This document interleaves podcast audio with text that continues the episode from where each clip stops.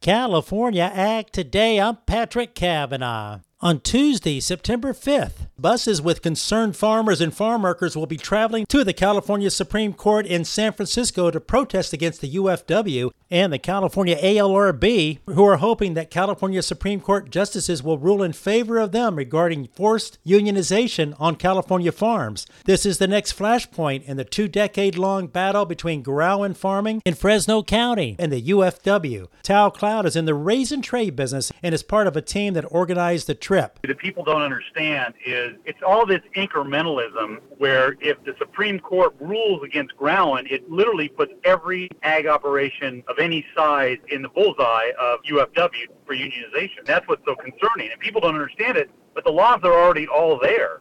They just need to be formalized. So, yeah, it's, it's really scary. The way that the ALRB has so much power in these courts is due to the California legislators.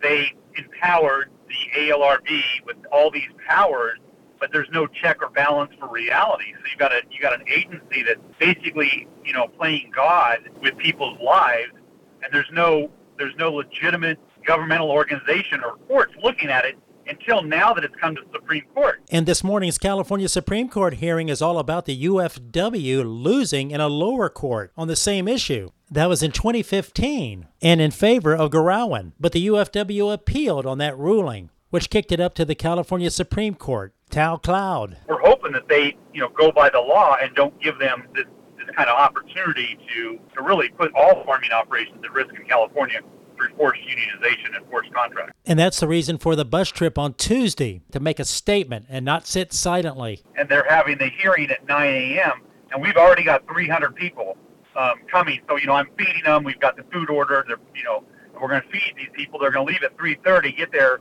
You know, the hearing's only an hour, have a little protest, and then come back and work. I'm Patrick Cavanaugh with California Ag Today.